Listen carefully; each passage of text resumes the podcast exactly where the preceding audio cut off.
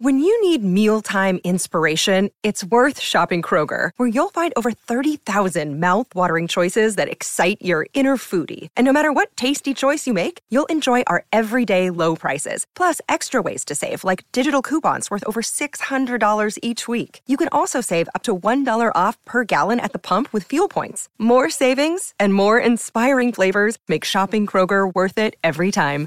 Kroger, fresh for everyone. Fuel restrictions apply. This is the Get Booked podcast, a weekly show for personalized reading recommendations. This is episode 46, and we are recording on September 12th. I am Jen Northington, and I'm here with Amanda Nelson, and we are coming to you from Book Riot. Hi. I took my kids to school this morning, and I had to wear a sweater outside. What? It was like 65 degrees, and it was amazing, and I'm so happy. It'll be like 90 by the time the afternoon is over, but I don't care. I'm so excited. It's it's that moment when you're like, oh, fall is soon. Fall is soon now. I'm gonna watch football. I'm September gonna in be New York is. Oh yes, chilly. yes. Oh my gosh, I'm like slightly drooling now. Okay, okay. Um, Let's let's have a moment of silence for for, for good chili. chili. All right. Well, now that I've recovered from thinking about chili, I want to remind everybody that Book Riot Live is coming up. It's like two months away now. Can that be real? It's on November 12th and 13th here in New York City. And you can get $20 off of your registration if you use the code JazzHands when you check out go to bookriotlive.com for all the amazing details. We're announcing programming uh, over the course of this month, and we've already started. We've got great authors coming and speakers, and we're going to have games and live podcast recordings, and including this one now, which is super exciting. so, yes, all your question could be answered in front of a live studio audience, as they say. um, so, yes, join us for Book Riot Live. Enter code JazzHands when you check out, and you'll get $20 off your weekend pass, and we hope to see you there. Okay, so this is a reading recommendation show, which means you send us the questions about what you should read next for any variation of circumstances, whether you finished a book you love and want more like it, or you need books for your classroom, or for your mother daughter book club, or for your grandpa whose birthday is coming up, etc., etc., etc. We answer all kinds of questions, and we are happy to get yours. You can email it to getbooked at bookriot.com. You can leave your question in the form that's at the bottom of every Get Booked post on the site. Uh, you can tweet them to me and Amanda. I'm Jen IRL, Jen with two N's, and Amanda's I'm Amanda Nelson. And uh, if your request is time sensitive, if the day, uh, if if it is attached to a specific date in general, uh, please let us know that date towards the top, either in your subject line or the top of the form, um, so that we can try to get to it on schedule. We are doing our best. We have so many questions.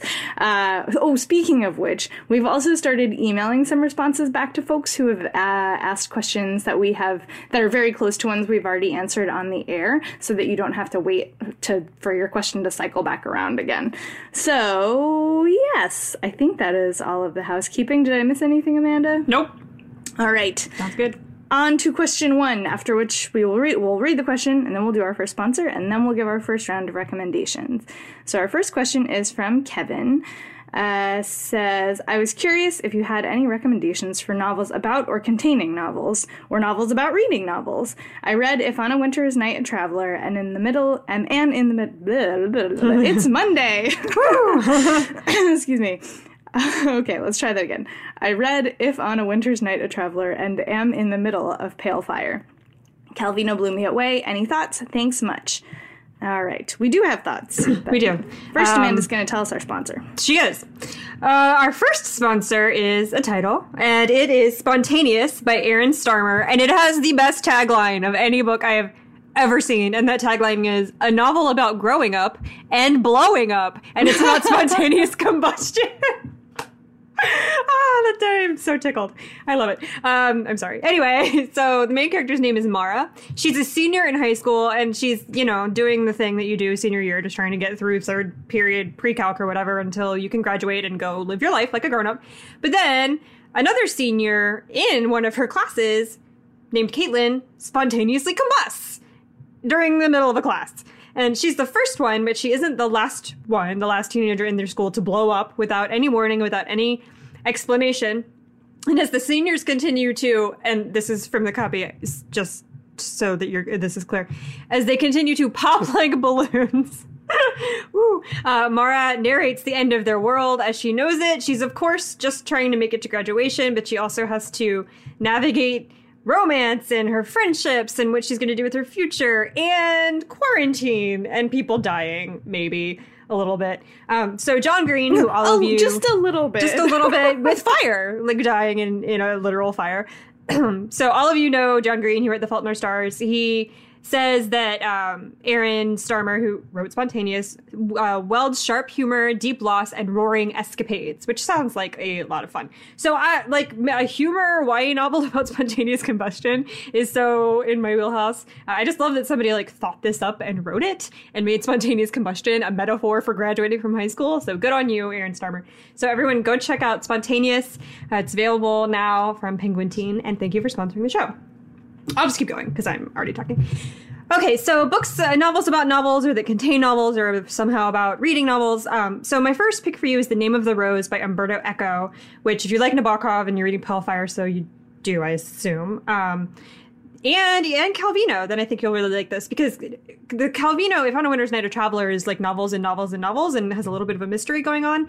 And *The Name of the Rose* is essentially a mystery. So it's it's a big, chunky, like five, six hundred page novel about Franciscan monks in the 14th century. the main character is named Brother William.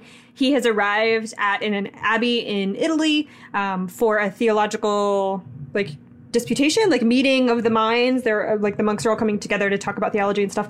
Um, some of the people in the abbey are suspected of heresy, and so when William shows up to have this theological meeting, one of the monks dies has um, what appears to have been a suicide. And then the abbot of the the abbey asks william to look into it and like try and figure out kind of what happened. And while he's doing that six other monks mysteriously die. And so there's this big murder mystery happening. And uh, buried in that are um, tons of references to literature. William the main character is very well read. You t- you spend a lot of time like in this the the labyrinth of this really eerie Abbey Library.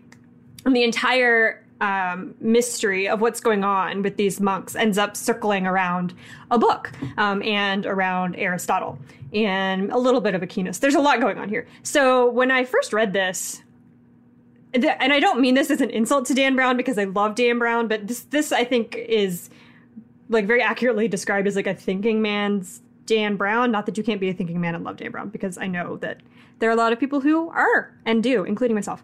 Um, but it's super brainy and um, esoteric and uh, other words that are synonyms with esoteric that I can't think of right now. Um, literary, but at the heart of it, it's just, it's like a really fast paced, fascinating kind of who done it. Uh, really long one though based a lot around like symbology. And Umberto Eco is a not a philosopher, um, a professor of literature and I think symbols of some kind. Um, so he's very very brainy and intellectual. So the name of the rose by Umberto Eco. If you want a really really literary focused on books mystery about 14th century monks, which who doesn't? I mean, really, it's like it's great. It sounds when I describe this book, it's so hard to like sell a book about a monastery and like there's heresy and the Inquisition shows up and it's kind of weird and it's a lot about Aristotle, but like it's really great. It's a lot of fun. It's fun. yes. Okay. Um,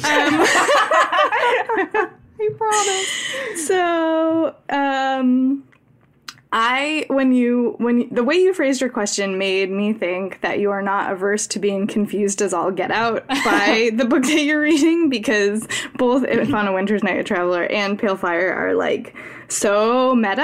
Mm-hmm. Um, and so I am recommending to you S by J.J. Abrams and Doug Dorst, which is one of the weirdest books I've ever read in my entire life. Um, it is a book inside of a book inside of a book. Uh, it's a it like comes in a slipcase because there's all of these things tucked into the pages that like kind of need to be on the page that they're on. Okay, wait. So let me rewind. So the story of this book is that it is a library copy of a book called The Ship of Theseus that is be that has been picked up by like an undergrad.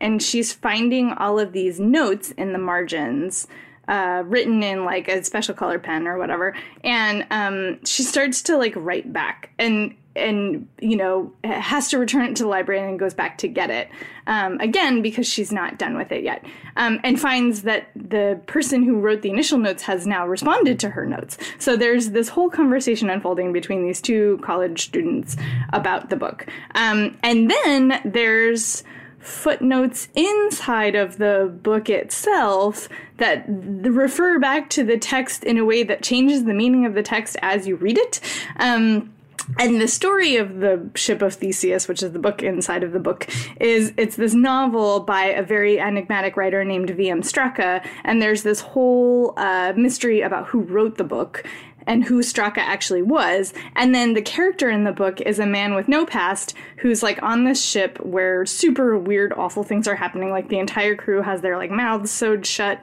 and they're going to all of these different places and he doesn't understand what's going on. And um, it's there's like a lot of weird political stuff happening and it's super confusing and it's a really interesting book that is in and of itself a puzzle. Um, and there's so much meta stuff going on between all the footnotes and the margin notes and like there's timeline stuff. And I, it's just like a really like a lot of people when it first came out were comparing it to house of leaves if that gives you uh, an idea. Like it is an interactive book. And then on top of it there's all this stuff on the internet that relates to the book. Um, and some of it was planted like by the people who wrote the book and then some of it has been added by fans of the book and like knowing if it's like real or not real is really also a whole thing. Um, i read this book with a book group and i was really glad that i did because you're just constantly like wait what uh, but it's a, in a really interesting way. And um, and you can do it without the online stuff. That's like a component if you like really want the next level meta crazy. Um, but yeah so there's a lot of different ways to read this book um, and there's a lot of thoughts about books in it uh, in addition to all of the other crazy stuff that's going on. So that might work for you. Um, another book that's super hard to describe. So that is s by jj abrams yes that jj abrams and doug dorst you would think that we describe books for a living. you would think. Some books are just really hard to encapsulate. They really are. Okay, so my second selection for you is un- bleh, An Unnecessary Woman by Rabih Alameddine. Okay, that was harder to get out than it should have been. I love this narrator so, so much. She, the main character is, her name is Aaliyah. Aliyah? I don't know. Um, I'm going to go with Aaliyah. And she is in her 70s and lives by herself in an apartment in Beirut, the same apartment that she has lived in for about 50 years. Um, she doesn't really have any religion. Her family has kind of disowned her. They call her, or she calls herself, her family's unnecessary appendage because she's like so independent and unmarried and no one really knows what to do with her and all that. Um, she is divorced. She was divorced like as a teenager, so she's been by herself for a very long time. She has no children, um, and she's kind of a recluse, right? So she like lives in this apartment and doesn't really get out much. She used to work at a bookstore. She's worked there. She worked there her entire adult life, um, and has recently retired from doing that. In her spare time, she translates a new favorite book of hers into Arabic, and then shoves them away. No one's ever read any of her translations. Um, this is just like a, a labor of love that she does for herself. So it's kind of not not plotless, but essentially a plotless novel. It's an older woman reminiscing about her life, uh, how she ended up where she is, what happened to her family, to her marriage, to her friendships. Um, it's also a meditation on the history of Beirut as a city, which is you know is a city in Lebanon, obviously, um, and how she survived the uh, the violence and the civil war um, and all of that stuff that was going on in Beirut, um, and how um, the city has changed over time. Like from her perspective, how this like really vibrant and lovely um, pluralistic city turned into something kind of joyless that she doesn't she doesn't really recognize anymore. Um, so while all of that is going on, she she talks like every chapter is just saturated with her talking about how much she loves books and the translations that she has made of the books that she loves. Um, and it bounces over like every well-known classic work of Western literature that you can think of is referenced and uh, picked over and discussed here. Um, but really, what makes this is her voice. She does not give up. like she does her own thing. She goes her own way. Um, she's very wry and cynical and funny and kind of mean a little bit and like sarcastic, which of course I'm like obsessed with. So go forth. and that's An Unnecessary Woman by Robbie Alameddine.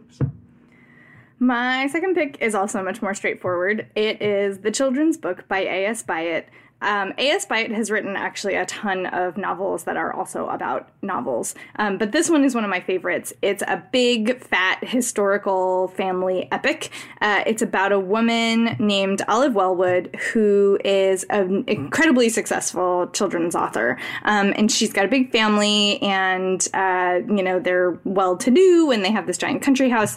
And we start to find out about the family through the lens of this boy, Philip, who kind of gets taken in by the family um, in in a good way, taken in like not in like a terms of a con, but like you know he like gets mm-hmm. invited to be like part sort of a part of the family. Um, but all is not as it seems, as is usual in literature. And there's a lot of weird things going on. Some of the kids really resent her their mother's fame and um, being part of the books that she's written. And some of the books were written for them, and they resent them being shared with the world. And some of them are fine. And um, and then on top of it it's right as uh, World War One is breaking out.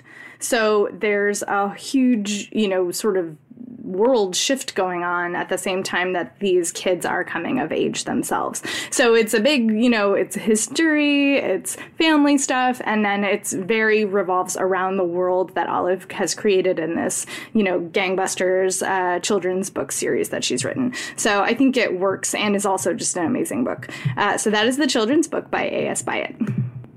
All right, question two. This is from Allison. She says, I am a mom with two girls who are both readers, but are seven years apart in age. Recently, my oldest, Amy, who is 20, suggested we start a book club as a bonding activity between mom and daughters.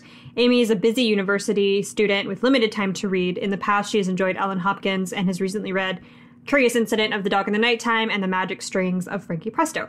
Rachel, age 13, is an avid reader. She reads well above grade level and enjoys more fantasy mythology fiction than either Amy or myself do. She's willing to expand her horizons, and things that she has read recently include Twilight, Percy Jackson series, and um, she loved The Sea of Tranquility. Was hoping you'd be able to recommend something that we can all enjoy that meets in the middle somewhere. YA might be the best because of Amy, and she has the least amount of time to commit. Okay. So speaking of mother daughter book clubs, I think we talked about that at the top of the show. Um, We've had a bunch lately. I kind of love it. Yeah, that's this is cool. This is a thing that you know I, I, had never thought about doing. Well, I don't have daughters, and my sons are not old enough to read, so why would I? Anyway, uh, I'll just keep going. Um, so my first choice is Outrun the Moon by Stacey Lee. I just read this and I loved it so much. This is um, it's YA historical fiction. It takes place in San Francisco in 1906. Um, it's about a 15 year old girl whose name is Mercy. She lives in poverty with her family in Chinatown um, in San Francisco and is really determined to break her family out of this cycle of poverty, especially because her little brother has some health problems and is probably not going to be able to take over her family's um, laundry business uh, because he just can't deal, he can't like physically handle the hard work. So she is like determined to get an education and to start her own business and become successful. She wants to go to St. Clare's School for Girls, but it is um, it doesn't accept Chinese students and it costs a bajillion dollars. So she figures out how to get in by like bribing people and manipulating adults in like the funniest, most excellent way. Um, and then so she gets in, and of course she has to deal with like really super racist um, classmates who don't think that she belongs there. She has to figure out how to succeed um, and you know be twice as good to get half as far. Uh, and then one day, an earthquake, which was really happened in 1906, um, like destroys the city. Her home is destroyed. Her school is destroyed. Martial law is in effect. She's forced to hang out in a park encampment with her classmates while they wait for their families. But Mercy's not like like she's just not the kind of kid who's going to sit around and wait for someone to come come save her. So she has to go. She like goes off to save the day. She is so awesome. She's like competent. Um, she's funny super smart and like very self-aware um, and in like the best historical fiction or at least in my opinion my favorite kind of historical fiction um, you I learned so much about this specific event, uh, that earthquake in San Francisco, but also about like the microcosm of life in Chinatown in San Francisco in the early 20th century, which is a thing that I never really learned about. Um, and so it's fast paced. I think that it's fast paced enough that your oldest will be able to get through it uh, without interfering with their studies. Um, and it's YA, but I think it's kind of on the younger end of YA, so your 13 year old should be fine. So that's Outrun the Moon by Stacey Lee.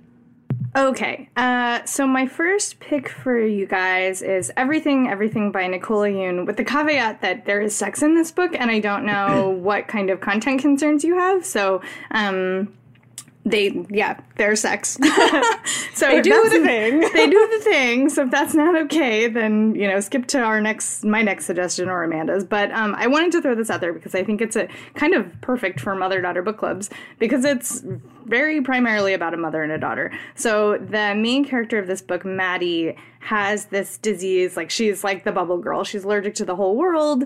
She her she lives in a very controlled environment. She's 17 she's like not left her house basically ever. Um, and she pretty much the only people she sees are her mom who is a doctor and who is like working tirelessly to try to figure out like what is going on with her disease. And then carla who's the nurse slash home aide kind of person. Um, and then you know everything is just kind of like proceeding like normal. She's got like a pretty solid like childhood you know? She's she's learning things through homeschooling and she has a good relationship with her mom eh, but she's also a teenager. So like it sucks to have to live in your house forever. Um, and then one day, a new family moves in next door. Uh, of course, they have a young boy her age in the family, and so she kind of falls in love with him through her window, as is wont to happen. Um, and he sees her looking back and comes to visit her, which is not usually allowed because he could contaminate her environment and she could die. Um, and so it sounds like it's a forbidden love story, and it is. Um, there's a bunch of stuff that happens, obviously. Um, but at its heart, this is really a book about uh, mothers and daughters and the way that they relate and the way that mothers try to protect their children from the world around them and how you can't always do that um, and what happens when you don't. And it's a really, I think there's a lot of stuff that you could talk about in terms of like, why we why we do the things that we do with our families um, and why we have the relationships that we have and and also like it's kind of a it's it, you'll see i don't want to like give it away but like it's a little bit of a fairy tale rewrite which i think will appeal to your younger daughter as well like when she picks up on it that'll be a cool moment um, and I think it's definitely any a book anybody could read and enjoy. So that is Everything Everything by Nicola Yoon. All right, my second pick for you is Leviathan by Scott Westerfeld. Uh, this is the first in a trilogy, and it's a steampunk alternate history of World War One that is a lot of fun.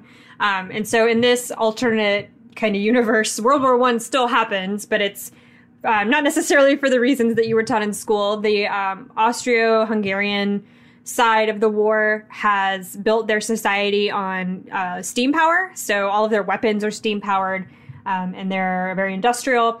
And then the British side of the war has built their society on biological uh, weapons that are, they call them beasties, but like they're, um, they've taken the theories of Darwin of evolution and used it to create living tools that they've like integrated into their society. Some of them are, are turned into weapons. Um, and so it's really a war between two different ways of life.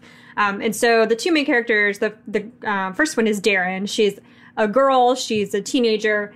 She's uh wants to join the British Air Service and has always dreamed about being a pilot and flying, but she can't because she's a girl. So she disguises herself as a boy, and she joins the British Air Service and gets um, shipped off to work on a Leviathan, which is a giant flying sky whale that um, I guess is like a oh what is, what were they called oh Zeppelins? Yes, it's essentially a big zeppelin, but it's alive. It's a living whale. Um, and then the other main character is Prince Alexander, who is the heir to the Austro-Hungarian throne. But like the crisis has happened, he's on the run with a war machine and like a handful of dudes who are still loyal to him. And then they come together to save the world and end the war and all of that, um, or try to prevent the war from happening.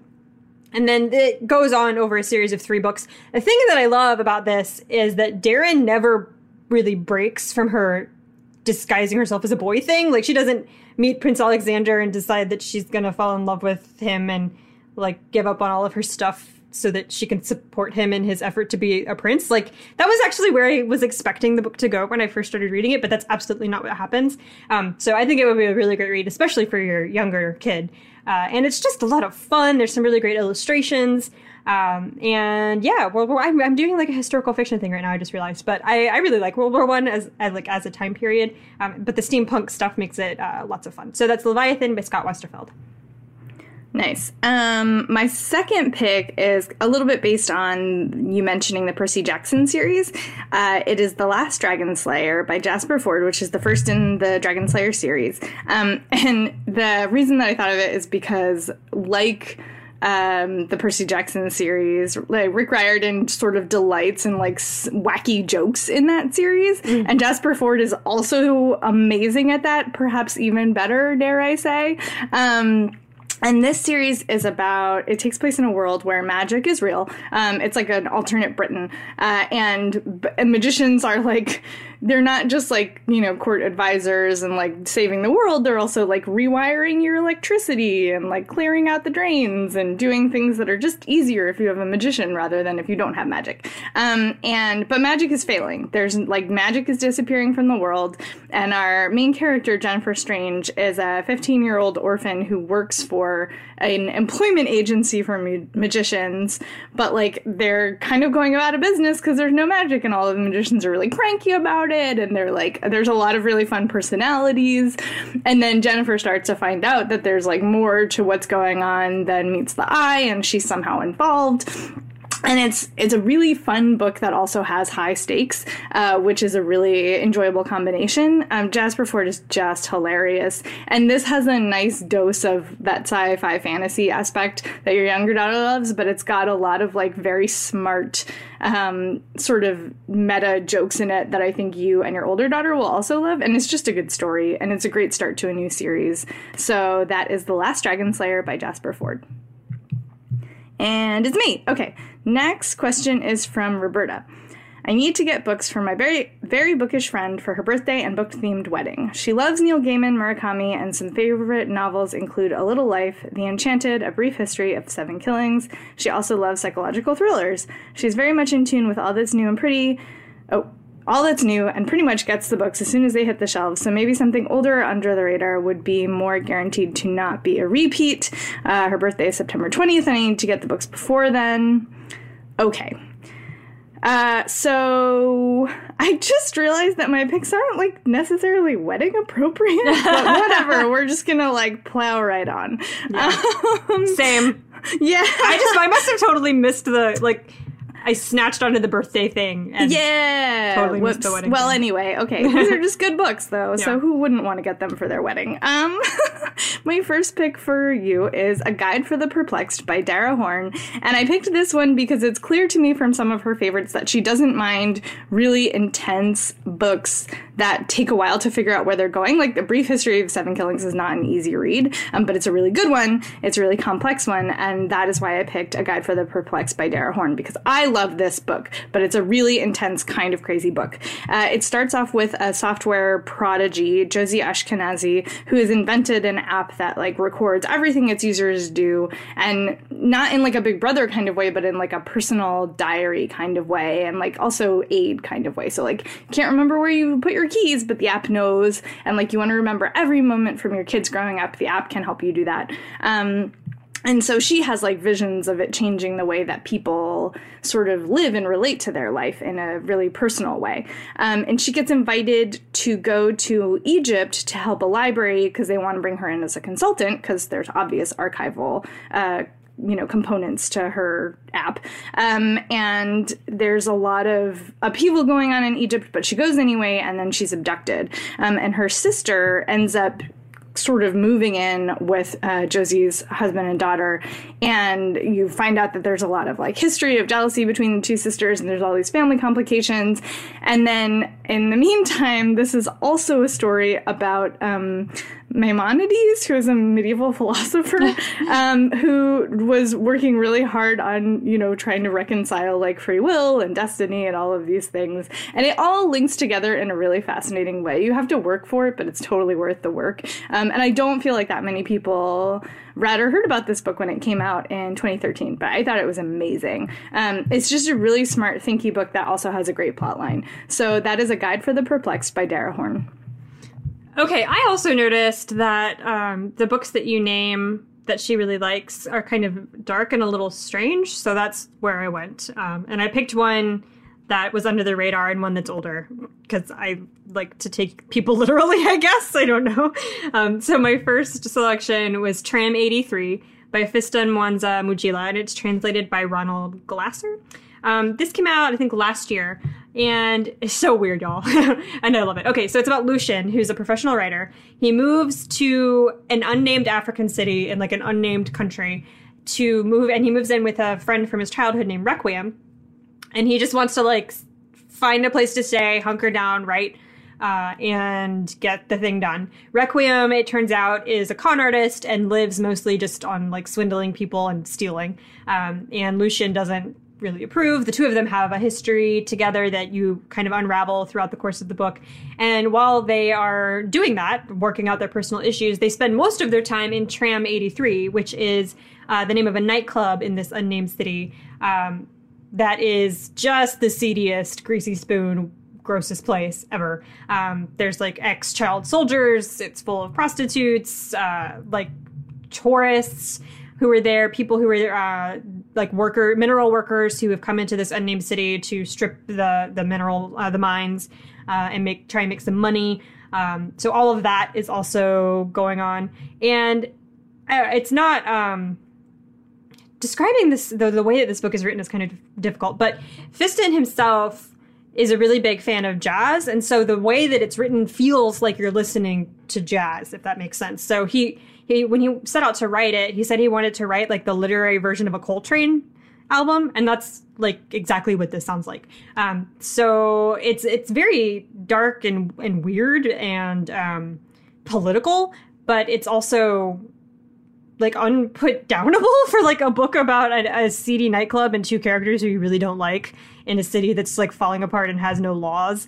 Um, though it just brings you along. In the same way that like you're sitting you if you sit and try to listen to a jazz album and you like you find yourself still there an hour later trying to pick up on the themes of the music like that's what you kind of end up doing here. Like it just it's like a river. The writing is like a river. You just flow with it um, d- despite the fact that what you're reading can often be a little unpleasant but it's so good. Like he's just so talented. So that's tram 83 by fiston mwanza mujila Cool. Um, I'm like taking notes over here. okay. Um, my second pick for you, I don't think it was known much outside of the comic circles, so I think it might be new to her. And you mentioned that she loves psychological thrillers, and as we've already established, she loves weird books. And this is a super weird psychological thriller. It's called Gun Machine. It's by Warren Ellis, who is a well known comics writer, um, who has the strangest brain in the world. like, really, his brain is so freaking weird in a delightful way. Um, and this is, it seems like it is a police procedural set in New York. Um, there's a detective named John Tallow who his, there's a shootout and his partner dies.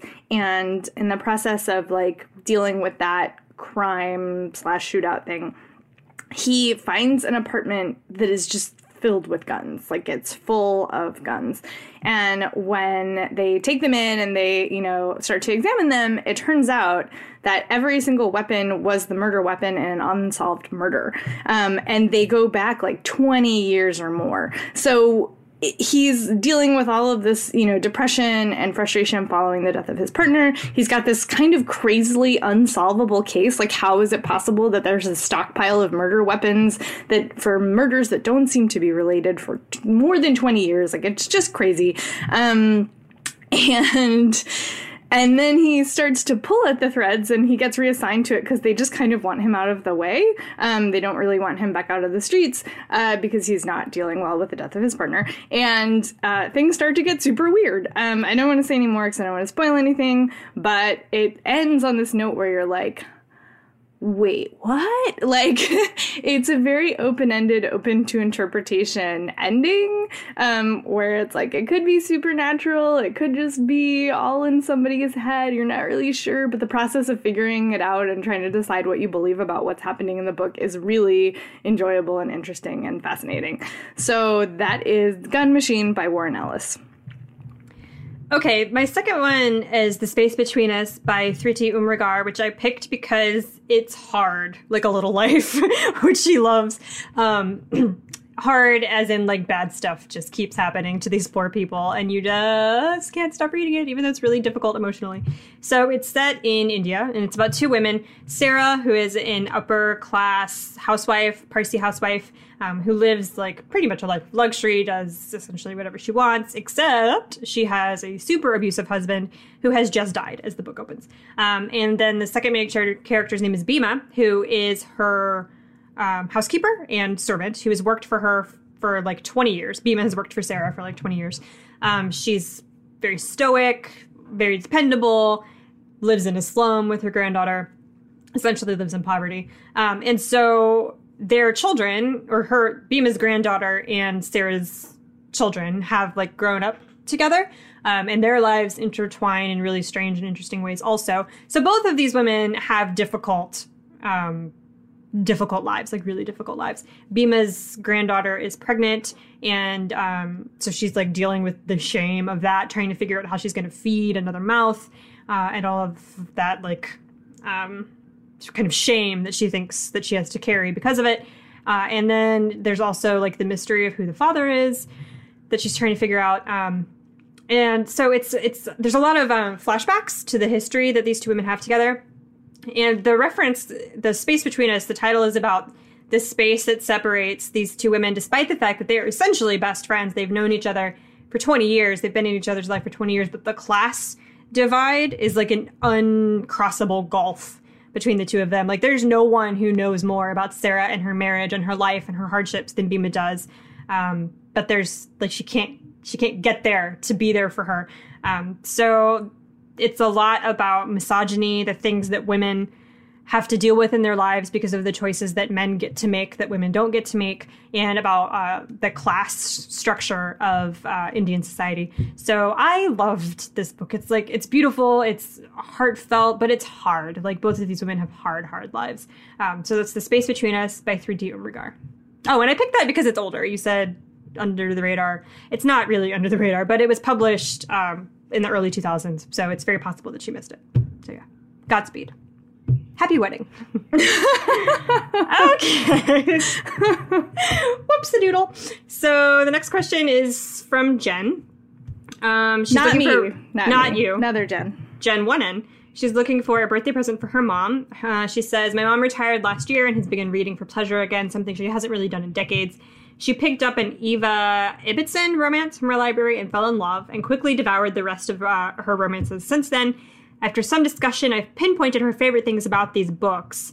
It's that Ibbotson writes romances that are relatively clean, so no explicit sex, but also not full of Jesus talk. My mom is a Christian, but she's tried and bounced off of a lot of Christian romance. Do you have any recommendations for historical books, either in the romance genre or with a large romance subplot, that are in the same vein? For what it's worth, she's already read all of Jane Austen and Heyer and liked them as well. Okay, why don't you go first? Okay, I'm so excited about this question um, because I just finished reading a book that is perfect for your mom. It's called My Lady Jane by Cynthia Hand, Brodi Ashton, and Jody Meadows, and it is a comedic romance rewriting rewriting of the story of Lady Jane Grey which, if you know What? your history, yes, exactly. Um, she was queen for six days and then was beheaded. Um, and it was after Prince Edward died, or well, I guess King Edward, and then it was before, right before Elizabeth I took the throne. So that time period, not particularly funny, and yet, um, these three authors have created a sort of like Princess Bride inspired madcap supernatural retelling of Lady Jane's story. So, um, and I feel like moms need humor too. Like, moms need fun. This book is so much fun. It's um the the concept is that uh Jane like a lot of the history matches up at least initially. Like Jane is married off to some stranger she doesn't know. Um and is caught up in this conspiracy at the court of King Edward, um, who is the son of Henry VIII, who initially has the throne then he dies. Um, so Edward is dying of consumption and probably also is being poisoned. And Jane is being set up as like the next heir to the throne because they think she's going to be easy to control because of who she's marrying, which is the son of Lord Dudley, who's one of the advisors in the court. It's all very complicated. The twist is that in this society, it's not like Protestantism versus Catholicism, it's shapeshifters versus non shapeshifters. And not like shapeshifters in like the like dramatic like pack wolf way. Like no. Like um some of the characters like turn into cats and some of them turn into birds and some of them turn into skunks and it's really super entertaining. One of the characters spends every day as a horse um, before turning back into a dude. Um, and so the political conspiracy revolves around this um, and a lot of the action does as well. It is just a delight to read. It's super fun and it's also super clean. There's a lot of like lingering glances. There's two, three, how many love stories are in this book? Definitely at least two. Um, and they are, but it's like very like, you know, interrupted kisses and nobody gets to do anything until like the last chapter. Um, and even then it's off screen. Um, but it's just so much fun. It's just a real delight to read. I laughed out loud regularly, um, which is not something you expect from a book about Lady Jane Grey. So this is a really enjoyable read that I think she would have a blast with. And and that is My Lady Jane by Cynthia Hand, Brodi Ashton, and Jody Meadows. Okay, um, I went to the contributors for recommendations for this question because all of the romances that I like are not with the clean so much.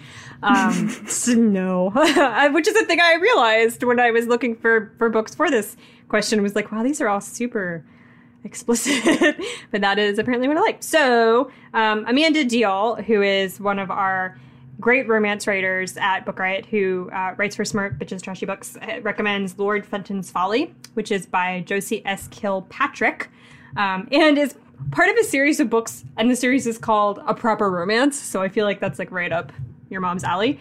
Um, so Lord Fenton, of the title, Lord Fenton's Folly, is a is you know like a dandy. He's a gambler. He's a troublemaker.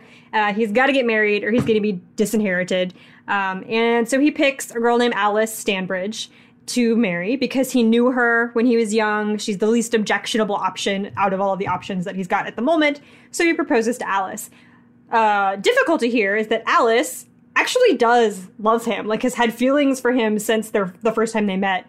10 years ago, and she thinks that he's proposing to her for real. So, like, she is under the impression that he actually loves her and wants to marry her because of who she is. She finds out that that's not the case. She's hurt, she's embarrassed, but a match with, you know, like the most eligible bachelor that she knows would secure her future and her family's future, so she goes ahead with it. Um, she turns out to be like super witty. She's kind of snarky to him for obvious reasons, because uh, she's you know determined to protect herself from him uh, or from being hurt again. But she does still need to marry him. So they they move towards this marriage of convenience. Um, and then you find out some stuff about Fenton's family life, some family secrets. Uh, he starts to maybe let down his guard a little bit, you know, as one would expect to make to make room uh, in his heart for like falling in love with Alice for real. But she has to decide if she wants to give him another chance. Um, so you know, sweet historical. It's Regency. Um, if she, if your mom is into Regency romances, and clean, you know, fade to black all the way. So that's Lord Fenton's Folly, which is book two in the proper romance series. Um, but as with a lot of romance series, don't necessarily need to be read in order.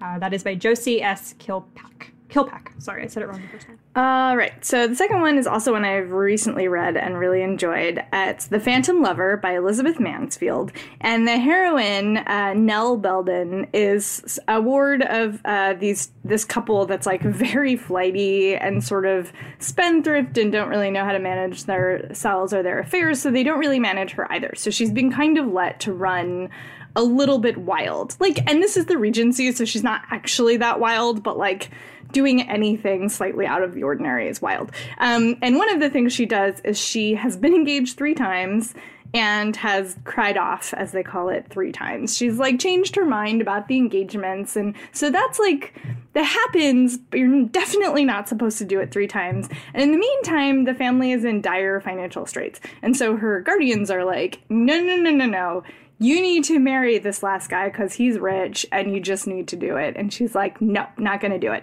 So they send her to the family castle, uh, like out in Cornwall. They're like, that'll teach her. she's, she's removed from society. She's going to get bored. She's going to get, you know, sad to be removed from London and all of the hijinks that she's used to getting up to. Like, she'll decide, she'll change her mind. She'll come back and she'll marry this dude who is still willing to take her back because she's very pretty, obviously. So she goes to Cornwall with her aunt, and in the meantime, the background of this castle is that the heir to the family fortune has been lost in action in the war with France. Um, and so they don't know if he's alive or dead. Um, and it turns out that he is hiding out in the Cornwall castle and doesn't want to be part of society because he's lost a leg in the war and he's suffering from depression and trauma, you know, post traumatic stress disorder about that, except it's not called that because this is a Regency romance. But that's basically what it is. Um, and now all of a sudden, there's these two women living in his castle, and he doesn't want them to know that he is there. So he tries to fake a ghost haunting to drive them out. Um, and Nell is very practical for all of her ridiculousness. She's like, somebody is living here illegally, and I'm gonna get to the bottom of this. So it's a little bit of like a mystery. Of course, in the course of this fake haunting and her trying to figure out what's going on, they fall a little bit in love, but it's complicated because he is still betrothed to another woman who's very beautiful and has been waiting for him to come back from the war, and she's supposed to marry this other guy, etc., etc., etc. So the typical romance hijinks ensue. Um, it's really lovely. It's it's like it's just so much fun. Um, I thought it was a neat twist on the like you know gothic castle out in the wilds, like to make it sort of a comedic fake haunting. I thought that was a really clever twist. Um, and the characters are a whole lot of fun. So that is The Phantom Lover by Elizabeth Mansfield. Okay. Um, my second selection for you comes from Jessica Tripler, who's another one of our romance writers at Book Riot, and she recommended the Of Love and War series by Stacy Henrie. And the first book uh, in this is Hope at Dawn, and this is this takes place during World War One. World War One romance. I just love that this exists. This just like so good. Um, I'm like a World War One nerd for some reason. It's set in this fictional town in the U.S. called Hilden, and as one expects during World War One, there's a lot of discrimination in this town against uh, German American settlers and people descended from German American settlers. Um, they're you know this people of German descent who live there. Their loyalty is questioned all the time. There's um, laws are passed in the town that prohibit them from speaking German. They're forced to buy Liberty bonds uh, to like prove their commitment to being an American and all this. And the hero in this book, his name is Frederick or Friedrich. Um, is kind of dealing with all of this discrimination. And at the same time, his German father is dying. And so he's been granted a deferment from serving in the military. So not only is he of German descent um, in the middle of World War One, but he's not going off to fight for the American side because he has to stay by his father's side while his father dies. Um, the heroine, her name is Livy, she's a school teacher. Um, they meet. Her brothers are off fighting in the Great War in France, you know, and she is kind of like not cool with German folk, as most of the people in this town who are not German are not cool with German folk. Um, so she's teaching, but she's teaching their kids. Like this, this town that she's moved to to be a school teacher to help out her family is a large part of the population is of German descent. So she's got to, you know, deal with her own self and and teach their children and make friends with the population and not be a jerk. Um, and so the two of them meet. The they fall for each other in the midst of like some trying, you know, circumstances, Livy has to overcome her own prejudices. Uh, prejudices. Um, Friedrich is falling in love with a woman while also dealing with like his neighbors turning against him and his family falling apart as his father dies. Um, so there's a lot going on here. It's not like a, a funny romp of a romance novel. It's more like a everyone is sad but love saves the day kind of a romance novel, which makes sense because you know hashtag World War One. So that's Hope at Dawn by Stacy Henrie, and it's the first in a series called Of Love and War. So there are more uh, if your mother likes it. All right, it is time for our second sponsor, which is The Ones by Daniel Sweren-Becker, which just came out last week. Um, it is a YA novel about two teenagers on the run. Cody and James were part of a 1% of the population randomly selected for genetic engineering, like sort of in utero. Uh, so they were born almost perfect. And as they have grown up, things have changed a lot in terms of the population's acceptance of genetic engineering. Um, and so there is this movement that is very politically charged. Um, might sound familiar if you have been paying attention to, you know, the news ever. Um, so this movement is sort of capitalizing on fears and decides to outlaw the existence of these genetically perfect beings. So now she and her boyfriend are on the run, um, trying to figure out how to survive, um, what's going to happen to themselves and their families, and they find themselves uh, becoming involved with a group of radical ones, as they're called, um, because they're 1% of the population, uh, intent on fighting back. And she's just not sure what is the right thing to do in this very complicated and highly charged situation. So if you enjoy fast paced YA, um, if you enjoy enjoy like alternate versions of current events and with a little touch of science fiction thrown in there, this book is definitely going to be one you're going to want to check out.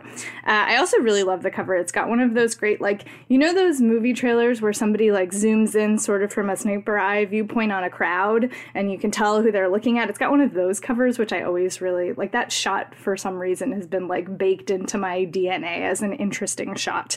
Um, so I think that's a really excellent cover choice for a book like this. So that is The Ones by Daniel Sweren-Becker, and you should definitely check it out. Okay, let's see. Our next question is from Barbara. Uh, I just found out that I'm going to need to have surgery in mid September and I'll be laid up for about three or four weeks convalescing afterward. I'm looking for books that will be absorbing enough to help me through the boredom, but simple enough that I can keep track of the plot while on painkillers. I usually read mostly science fiction, fantasy, and mystery thrillers, but I'm pretty genre agnostic. Uh, so why don't you start, Amanda? Okay. Um, I have several recommendations. I mean, I'm only going to give you two, but uh, I just had a kind of semi-major surgery and had like a three or four week recovery, and so I have um, suggestions based on my experience. And one thing that I want to mention is if you're doing this in physical form, if you're going to be reading like actual print books, try some graphic novels or books that are thin, just because holding up really thick books after surgery is exhausting. Um, so that's just a sub note. But so my first pick for you is You Will Know Me by Megan Abbott. This is her newest um, book. It's a mystery thriller, and Megan Abbott is so good. So, and it's about gymnastics, which if you are missing that after the Olympics have ended, then you can get your fix here. Um, Katie and Eric Knox have a prodigy, a 15 year old daughter named Devon. She's an Olympic hopeful. She's, you know, their, their family's gone into tons of debt to get her in a gym with trainers who will propel her up to where she needs to be. But then a death in their gymnastics community, somebody that they know, like a, um, a friend of one of the people in their like gym fam, uh, dies in a mysterious kind of way. And Katie, Devon's mother, starts to realize that something is kind of like weird about his death and about the other parents, and also maybe a little bit about her husband, and also maybe a little bit about her daughter, who is 15. Um, and so you're with Katie as she goes down this road of trying to solve the mystery of what's what happened to the person who died, but also what's the deal with her child, who is super super talented, but also kind of ice cold and like they're not as close as they used to be. She's got some um, secrets, Devon does, and nobody writes teenage girls with secrets better than Megan Abbott. Uh, so there's a lot kind of going on here, like family secrets, murder, maybe accidental death, maybe you don't really know. Um, but I listened to this on audio when I was in recovery from my surgery, and um, it's totally like doable. You don't have to.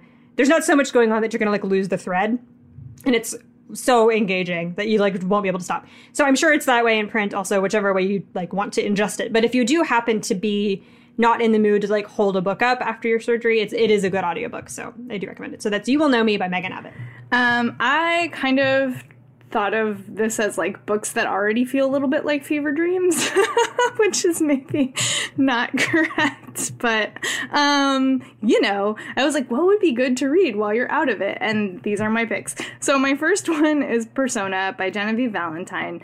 Um, this is a near future world where instead of like so it, there's a it's a different version of the UN that's basically models who have been handpicked to represent their it's like if Miss Universe sent its you know leading country contestants to be their ambassadors. Um, so these people are picked for their looks and for their charm and charisma, and um, they're not necessarily expected to make any major decisions. And one of them, Suyana, who is the face, quote unquote, is what they're called, of the United Amazonia Rainforest Confederation. Um, she has a brain and she's very aware of how she is supposed to be and how society is manipulating these people and what's going on behind the scenes.